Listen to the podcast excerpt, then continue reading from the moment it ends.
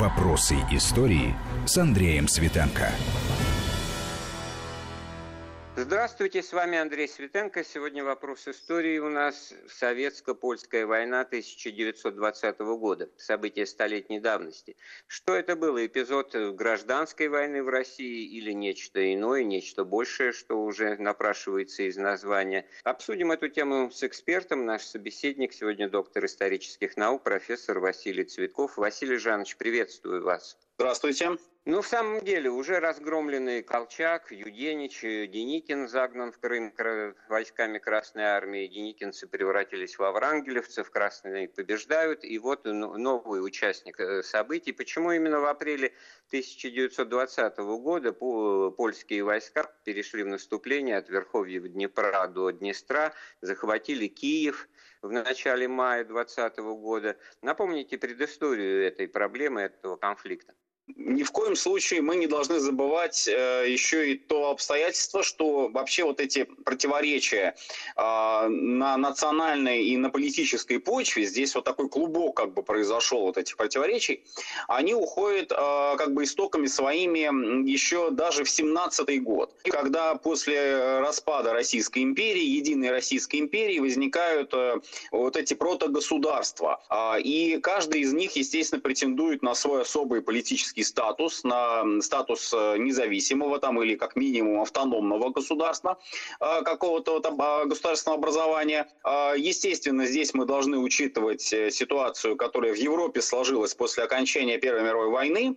Образование независимой Польши, это уже никто не оспаривал ни в коем случае, независимость польского государства, но при этом нерешенность вопроса об этнических границах, то есть размежевание территориальное, по каким границам границам вот должна проходить, а, допустим, территория Польши, а, по каким границам должна быть территория Белоруссии, по каким территориям должна быть украинская а, граница проходить.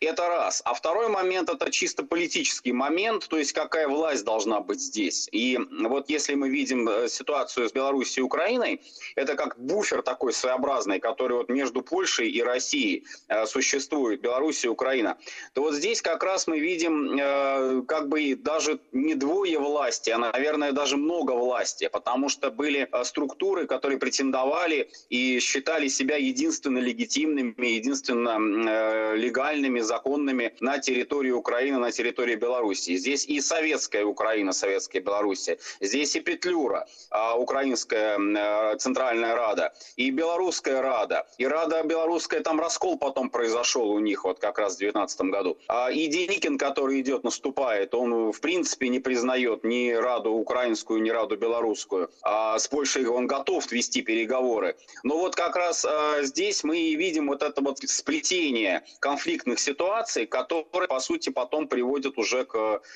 таким более серьезным, более масштабным боевым столкновениям. А, и опять же нужно отметить, что польская власть, вот тогдашняя, это два, наверное, таких лидера главных, которых нужно помнить, нужно их выделить. Это Пилсудский, э, несомненно, и Подеревский, знаменитый э, пианист, очень известный музыкант. Он э, возглавлял как раз Министерство иностранных дел на тот момент.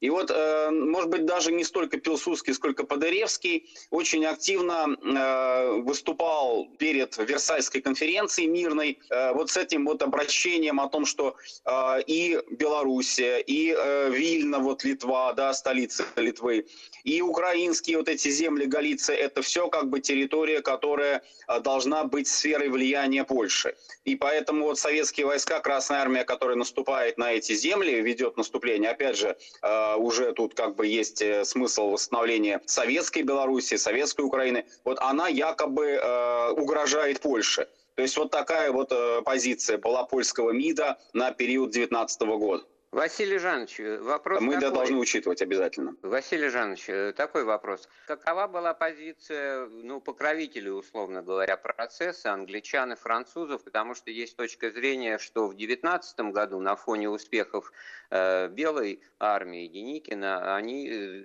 делали ставку именно на Антона Ивановича, а вот э, поляков э, с их аппетитами удовлетворять не, не собирались. Тем более, что вот речь шла о возможном заключении союза между правительством Деникина и польским правительством, но оно не состоялось. И поляки, ну, просто, получается, ждали своего часа и пошли в наступление год спустя, когда ситуация уже была совершенно иной. Я бы все-таки, наверное, разводил э, Польшу и Деникина, потому что когда вот их объединяют однозначно, ну да, можно их объединить, наверное, с точки зрения вот единого контрреволюционного такого антисоветского э, блока. Но формально ведь этот блок не существовал, он так и не был создан. То есть да, была польская делегация в Ростов, она поехала, там генерал Корницкий такой был в Таганроге, они встречались с Деникиным. Деникин произносил тосты за независимую Польшу. Вот. И в то же время вот позиция Пилсудского и позиция Подыревского в 2019 году, это была позиция такая, что все-таки Деникин, он как бы там, вот где-то в стороне. И вот э, нужно ли вообще с ним считаться? Опять же, э, если гораздо более близкие для Польши а, структуры, это, э, вот как я уже их обозначил, это украинские националисты, это Украинская Центральная Рада, это белорусские националисты, это Белорусская Центральная Рада. Вот с ними Польша не то что ведет переговоры, она с ними соглашение заключает уже. То есть там уже формальные союзы, там все вот это вот э, как раз база для последующих уже боевых действий, в том числе вот и против советской э, России, против Красной Армии. Вот. А что касается Антанты, то, ну, я опять же вот думаю, что на этот момент, вот 19 год, если говорить о Версале, о Версальской конференции, а, польский вопрос, он, ну, как бы откладывался немножко на более поздний период. Там еще был очень серьезной проблемой была Литва, потому что вопрос вот этой принадлежности Литвы, вопрос э, границы с Литвой. Вильно э, явочным порядком э, заняли польские легионеры. Но это были польские легионеры, которые польское правительство говорило, что это вроде бы как вот мы к ним не имеем никакого отношения, это их частная инициатива. Но Вильно, тем не менее, Вильнюс нынешний это э, оказывалось под контролем польских войск. А потом э, вот этот вот вопрос неурегулированности статуса властей а, для Антанты он был на момент 2019 года вторичен. А вот в 2020 году, да, он выходит на первое место. Причем инициатива принадлежит французам.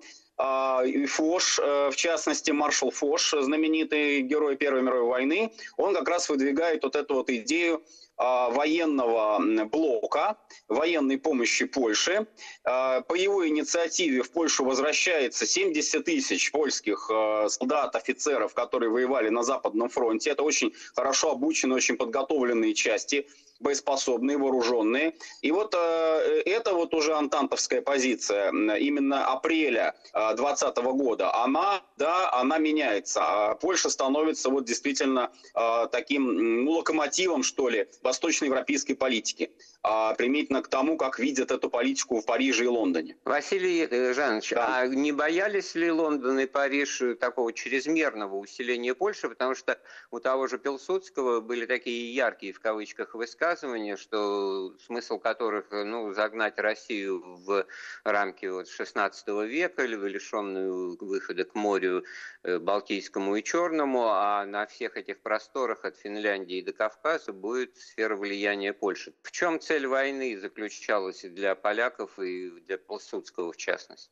А, ну, тут как бы в двух, э, наверное, плоскостях нужно тоже эту проблему видеть. А, значит, усиление Польши не особо пугало, даже скорее наоборот, э, вызывало интерес э, у французов. Почему? А, тут немножко нужно как бы геополитический расклад. Польша э, представлялась как буфер, вот страна, которая блокирует с одной стороны Германию, то есть заменяет для французов Россию. Э, то, как это было до Первой мировой войны. Э, и понятно, что, естественно, польская армия, она более слабая, чем русская армия, но и немецкая армия, она тоже слабая. Вот на тот момент, 20 -го года, там это Веймарская э, Германия. Если что вдруг случится, то э, всегда польские МИД, всегда побеждали французов, убеждали Европу в том, что они немцев будут держать под контролем, и бояться нечего. А с другой стороны, вот этот буфер по отношению к советской России, по отношению к советской власти.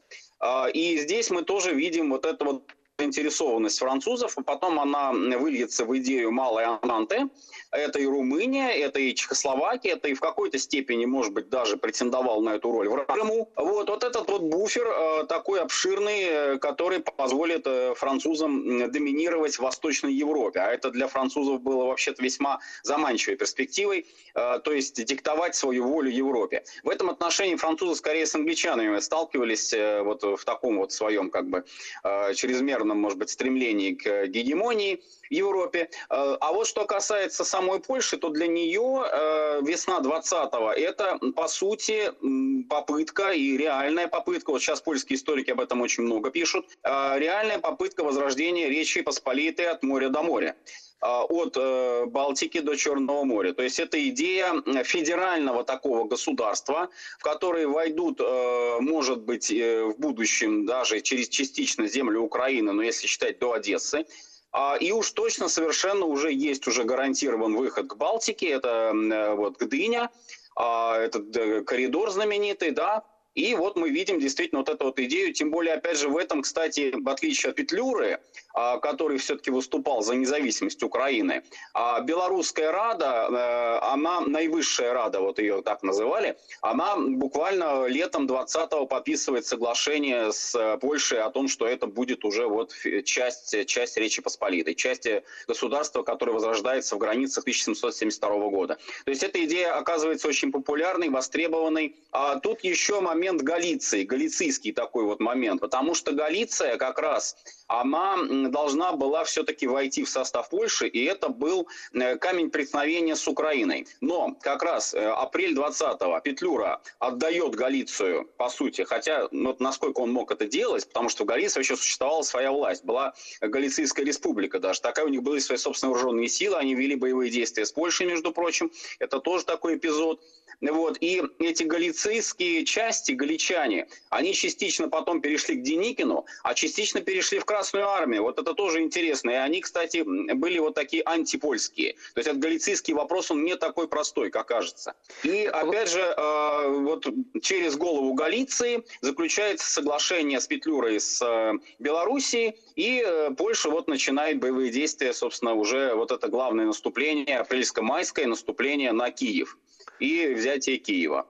Василий Жанович, ну, подводя итоги первой части нашего разговора, да. можно сказать, что цель поляков была все-таки ограничена. Это ну, захватить, присоединить, включить в свой состав э, территорию Беларуси и по возможности создать такую марионеточную Украину, которая бы ориентировалась на Польшу.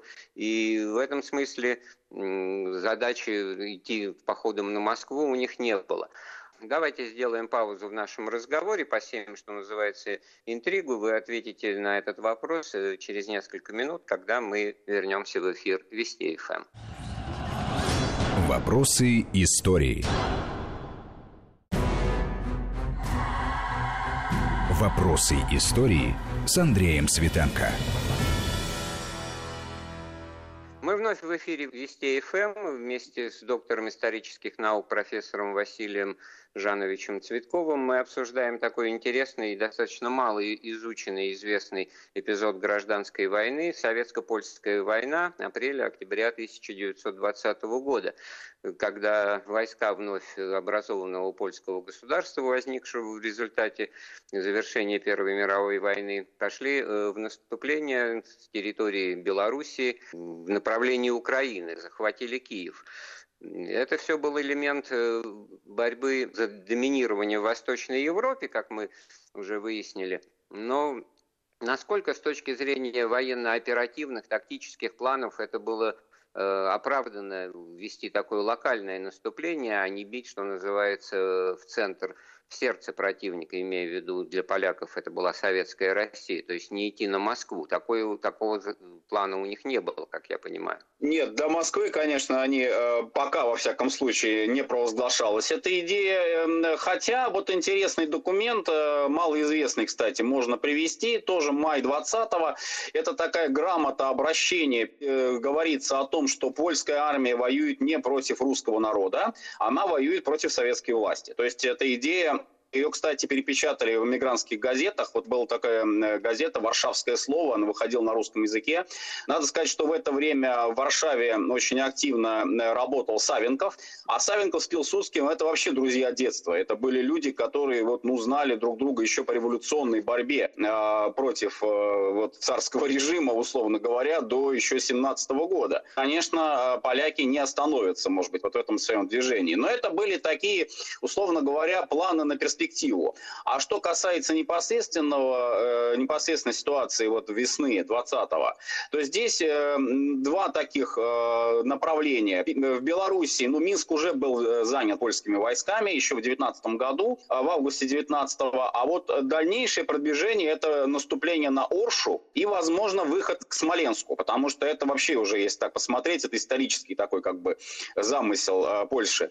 А что касается Украины, значит, здесь интересный момент, что вот заключается договор э, с Центральной Радой, заключается договор с Петлюрой 24 апреля 2020 года. Это военный договор уже с Петлюрой, военный договор. И на следующий день, на следующий день, 25 апреля, польская армия совместно с петлюровскими войсками, их там, правда, было мало, но они тоже были, начинает наступление на Киев под идеей вот этой э, уже э, как бы укра- помощи Украине. И э, да, вот э, красные войска советской армии, две армии там стояли, 12 и 14 армии, они вынуждены отступать, потому что польские войска превосходили их в численности где-то раза в два, наверное. То есть это был очень такой сильный, мощный удар на Киев, и он, в общем-то, завершился а, для вот этого польского Юго-Восточного фронта, которым, кстати сказать, э, собственно, сам Пилсудский командовал, он э, руководил вот этими операциями, а он э, увенчался успехом, и до Днепра вот польские войска продвинулись. А дальнейший план, вот тут тоже нужно, наверное, иметь в виду, это идея взаимодействия с войсками Врангеля, который э, в июне, начале июня начинает наступать из Крыма.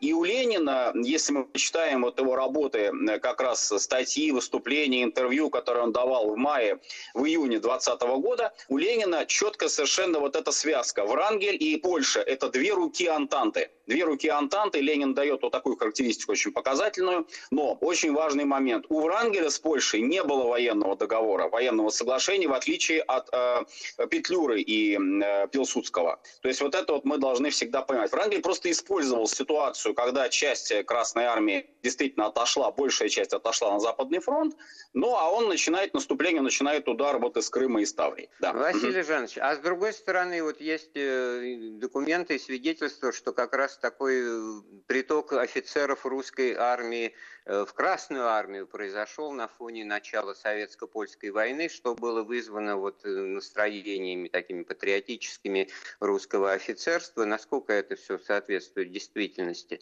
Да, да, это вполне соответствует действительности. Я вообще даже в шире немножечко скажу. Вот интересный момент. Э, ну, конечно, мы здесь должны вспоминать знаменитое воззвание Брусилова. Правда, это обращение, оно уже было чуть позже, то есть вот этих всех событий.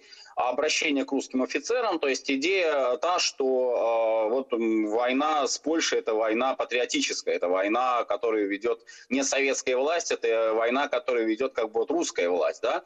Э, здесь такая прямая параллель была в этом воззвании Брусилова. Но я бы вот еще на два таких интересных момента бы обратил внимание. С точки зрения состава вообще социального, Красная Армия весной 2020 года очень интересно меняется.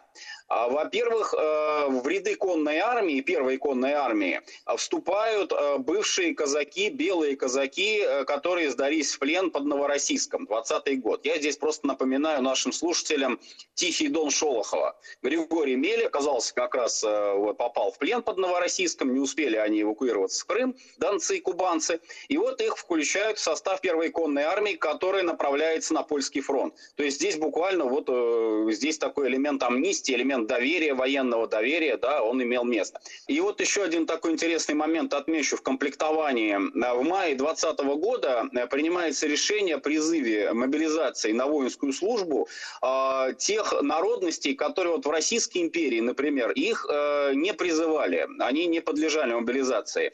А, это народы Средней Азии, и это э, народы Сибири. И плюс к тому еще это призыв 901 э, года рождения, новобранцы.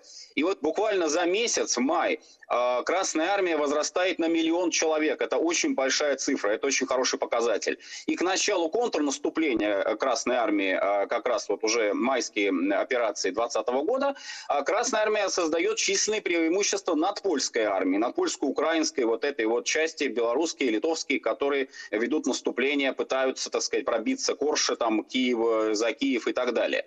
Это очень важный момент в любой войне, потому что численное превосходство при широком масштабных боевых действиях играет, конечно, решающую роль. А вот насколько был обоснован расчет э, большевиков на возможность смены власти в самой Польше и перехода ее ну, в разряд советских, коммунистических э, республик, потому что, насколько известно, уже э, в начале этого вооруженного конфликта был создан военно-революционный комитет польский, все поляки, коммунисты э, во главе с Дзержинским и Мархлевским э, были, так сказать, нацелены на то, чтобы возглавить структуры польской власти, не так ли? Да, конечно. Я бы еще даже э, немножко такой сделал исторический экскурс э, в отношении событий 2020 года. Вообще, если посмотреть вот отношение к Польше, к идее польской независимости, э, в нашей э, такой революционной идеологии, которую, конечно, Ленин выражал и всячески, всячески ее поддерживал. Польша, стремление Польши к независимости, это всегда было символом э, вот этого революционного процесса в Российской империи. Если мы возьмем ситуацию 19 века, если мы возьмем первую русскую революцию, знаменитые там бои в Лодзи, если мы возьмем соратников Ленина, того же Крыжижановского, который, ну, известно, перевел на русский язык знаменитую «Варшавянку», да, это гимн таких вот польских революционеров. А возьмем Дзержинского, гораздо более известного. Возьмем Мархлевского, которого вот вы здесь упоминали как раз. Это соратники, это сподвижники Ленина еще с первых лет и вот его революционной работы. И э, в этом отношении у Ленина был, наверное, действительно такой вот, ну, а, может быть, э, если не вектор вот его политики, да, внешней политики как таковой, то во всяком случае была такая подсознательная психологическая убежденность в том, что с польскими революционерами, с польскими левыми, с польскими коммунистами всегда можно найти общий язык. Нужно только единственное, вот это, кстати, э, проходит у Ленина очень четко во многих его выступлениях, не давить вот на этот национальный момент, э, связанный с Польшей. В каком смысле? То есть э, Польша ни в коем случае не должна ощущать э, того, что э, ей хотят навязать вот эту советскую власть, ей хотят навязать э, большевиков. Да? Должен быть вот этот внутренний процесс, вот это понимание того, что советская власть, она не только для России, но она вообще во всем мире, может быть, установится тоже. Вот этот был момент важный, и отсюда, наверное, мы видим, что как раз вот эта идея, которая потом воплотится в создании Советского Союза, как такого союза именно государств, федеративный такой принцип, конфедеративный даже в какой-то степени, вот, а он и применительно к Польше вполне себя с точки зрения Ленина оправдывал. Потому что похожий прецедент, похожий опыт уже был в отношении Белоруссии, в отношении Украины. А, и почему бы, как говорится, вот не посмотреть на возможности и Польской республики, Польской Советской республики, которая потом войдет в вот эту всемирную мировую республику Советов. Этот союз советских социалистических республик будет членом этой, этой республики. Вот такая была идея. Отсюда, кстати, мы видим еще один очень важный момент. Это э, до сих пор вот не, не все это понимают, может быть, и объясняют Ленина в отношении территориальных претензий э, Польши. А это э, шло в разрез, между прочим, с Троцким, потому что Троцкий как раз на тот момент, вот весной 20-го, он выступал на то, за то, что там, что там поляки, кто они такие, как с ними там надо считаться или не считаться и так далее. Ленин считал как раз наоборот, что, может быть, в чем-то даже нужно уступить э, для того, чтобы сохранить с Польшей, сохранить с э, польскими вот этими левыми силами хорошие отношения. А когда стало понятно, что этого не происходит, потому что тот же Троцкий упомянул упомянутый вами, он, подводя итог военной кампании, достаточно язвительно писал, что подойдя к Варшаве в сомнобулическом состоянии вот предстоящей победы, уже ее вкушая, мы получили неожиданный для нас и очень чувствительный сильный удар и так далее, и так далее. Но ведь не только же военные действия показатели, ну, будем говорить, поражения в этой войне, во всяком случае, не победы для Красной Армии, а и отношение польского населения, которое по многим источникам не воспринимало вот, э, приехавших э, вместе с Красной Армией поляков во главе с Дзержинским, Марклевским и так далее. Ну, конечно. Но это мы немножечко, может быть, забегаем вперед. Это уже, так сказать, вторая половина советско-польской войны, потому что вообще хронологически советско-польская война, вот 20-й год, она четко совершенно делится на два этапа. То есть первый этап – это вот тот э, этап, которому сейчас сто лет, как раз мы отмечаем это, контр наступления Красной Армии уже э, в Украине и Белоруссии, а э, второй этап это уже переход на сторону, на территорию, собственно, Польши. И да, здесь как раз вот э, и военный, и политический, и, наверное, вот этот этнический фактор стал очень важным, потому что польская официальная пропаганда, она как раз отождествляла вот наступление Красной Армии и возрождение вот этого русского милитаризма, русского империализма.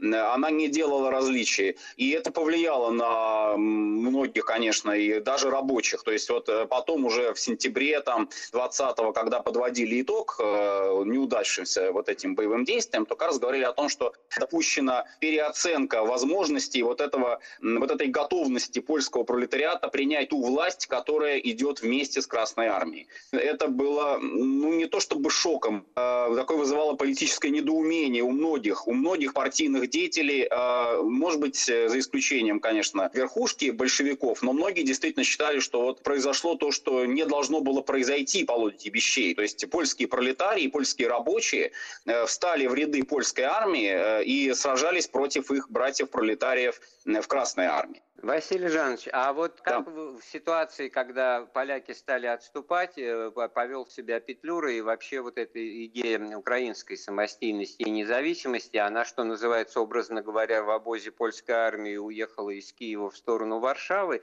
или что-то продолжалось в этом смысле на территории Украины? Двояко. Большая часть уехала, как вы совершенно справедливо заметили, в сторону Варшавы. В формальном моменте это означало то, что та же Белорусская Рада, например, та же Центральная Рада Украинская, собственно, вот эти лидеры местных вот этих структур, они уехали на территорию Польши. Более того, а, осенью 2020 года становится популярной вот эта вот идея как раз а, выражения федеральных вот этих начал на тех территориях Западной Украины, Западной Белоруссии, которые оказались оказались вот после Рижского мира на территории Польши, на территории польского государства, как известно. То есть э, вот э, эта идея их, в общем-то, устраивала. Ну, а Петлюра, как известно, он потом уже эмигрировал и э, в Париже оказался.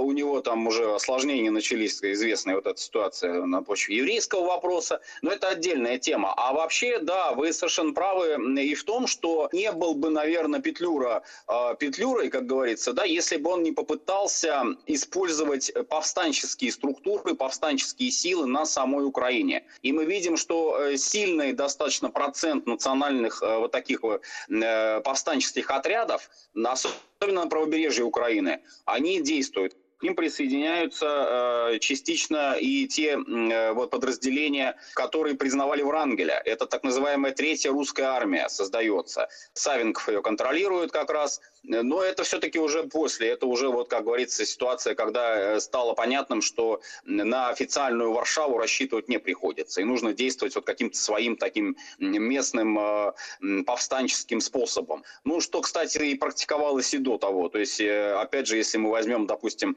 весну 20-го, то при наступлении польско-петлюровских войск на Киев очень активно им помогали местные вот эти национальные формирования националистов украинских, которые потом э, включались в состав просто вот этого вот уже польско-петлюровского Юго-Восточного фронта. Это, это имело место, да. Василий Жанович, а вот э, с линией Керзена э, как обстоят дела? Результат этой войны все-таки был э, не тот, который предлагали вот как компромисс англичане и советской власти, и полякам? А результат этой войны, в двух словах, это границы, которые предлагал Ленин. Потому что как раз в отличие от Керзана, он считал, что Польше можно и нужно дать больше уступок для того, чтобы заключить с ней мир, аналог которому Ленин, а, в частности, видел в Брестском мире.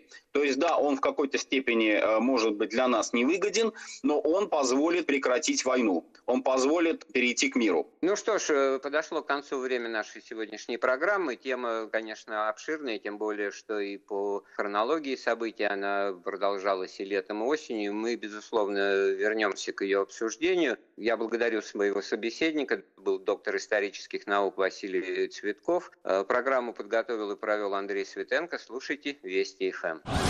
Вопросы истории.